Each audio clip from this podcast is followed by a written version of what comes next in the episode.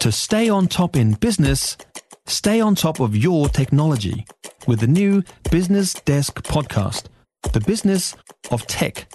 Listen on iHeartRadio or wherever you get your podcasts. Fonterra's results are out and it's not looking bad at all. A $583 million full year profit. It's down slightly, but earnings were still up per share. The cooperative has decided not to sell its stake in its Australian business. Miles Hurrell is the chief executive. Hi, Miles. Hi, Heather. How you doing? I'm well, thank you. Is that a record final milk price?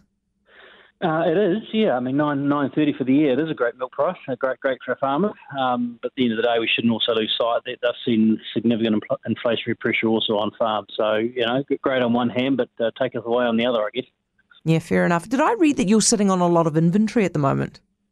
Yeah, we're carrying a bit more inventory through year end. We saw a bit more milk in sort of that autumn period last year than what we had anticipated, and sort of that supply chain disruption that, that played out. So a bit more milk than what we anticipated, but again, the balance sheet was in good in, in, good shape, so we used the balance sheet to, to carry that through year end. And uh, six weeks into the new year, uh, we're, we're in good shape and moving that inventory through. So, what's the thinking? Do you guys just sit on it until you can get a better price for it? Well, not not so much that. I mean, we, we had sold a fair chunk of it by the time 31 July comes around. Um, but as I say, supply chain disruption, we weren't getting the ships into New Zealand to get the product mm. away.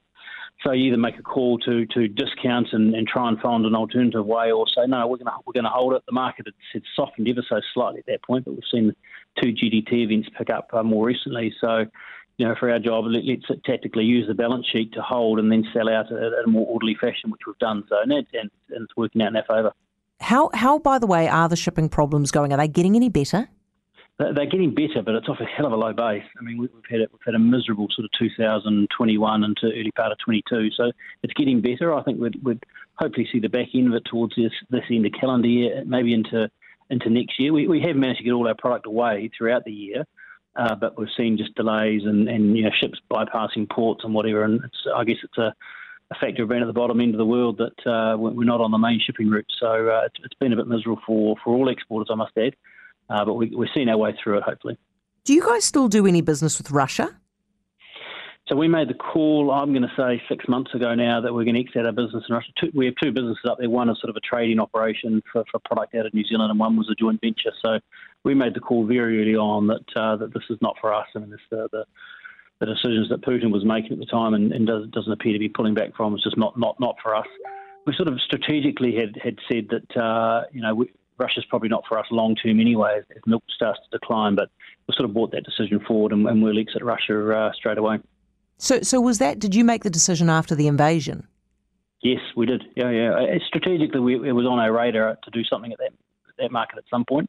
But uh, once the invasion happened, we decided now's our time to move on it. Yeah. And what did you have to sell a business? Did you? So there's, say two parts. One is a trading operation. So uh, I think of the seven staff up there, six have been redeployed into our business throughout Europe and in the Middle East. Mm. So they wanted to relocate their families, which was helpful. And the joint venture is trying to work with the counterparty to to exit that business now. But yeah, the safety of our people is important as well. Um, to, to to simply close a door. I mean, the directors of those companies, uh, you know, can get themselves in a bit of, in a bit of strife if you do anything rash. So, trying to find an orderly way out of that business. But we haven't seen any product up there in the meantime, so they're effectively dormant while we uh, work our way out of the exit of that of that market. Yeah. Well, why are you keeping the Australian business? Well, we, have had a good look at that the last 12 months. Uh, firstly, it's performed very well this last 12 months, and I guess one year doesn't doesn't make a uh, a reason to hold in, in, itself. But the decision we made a year ago to have a good look strategically, what is the right thing to do with that business? Is the is the, the sole ownership of the co-op uh, the right ownership structure? We've completed that work and decided we, we are the right owner. Uh, it, it, does it does take quite a bit of milk out of New Zealand, if I'm honest. Uh, quite a bit of milk heads across to Australia despite the fact of having their own dairy industry, a lot of milk from, from New Zealand to Australia, and then it gets exported beyond. So a nice complementary business to what we have here. Strong brands that, that span both. I mean, I think Mainland's probably the number two cheese brand in, in Australia. Uh, as it, of course, it's a strong brand here in New Zealand. So we, we, we see some synergies, and uh, we, we're going to double down and invest into that market to, to grow it even further. Good on you, Miles. Thank you for your time. That's Miles Hurrell, Fonterra's Chief Executive. If you enjoyed this podcast, you will love our New Zealand Herald podcast, The Little Things, hosted by me, Francesca Rudkin, and my good friend Louise Ayrey. We focus on all the little things that you can do to make a positive impact on your life and to cut through the confusion from the health and wellness industry. Join us every Saturday to hear from the experts for all the tips and advice you need. Just search The Little Things on iHeartRadio or wherever you get your podcasts.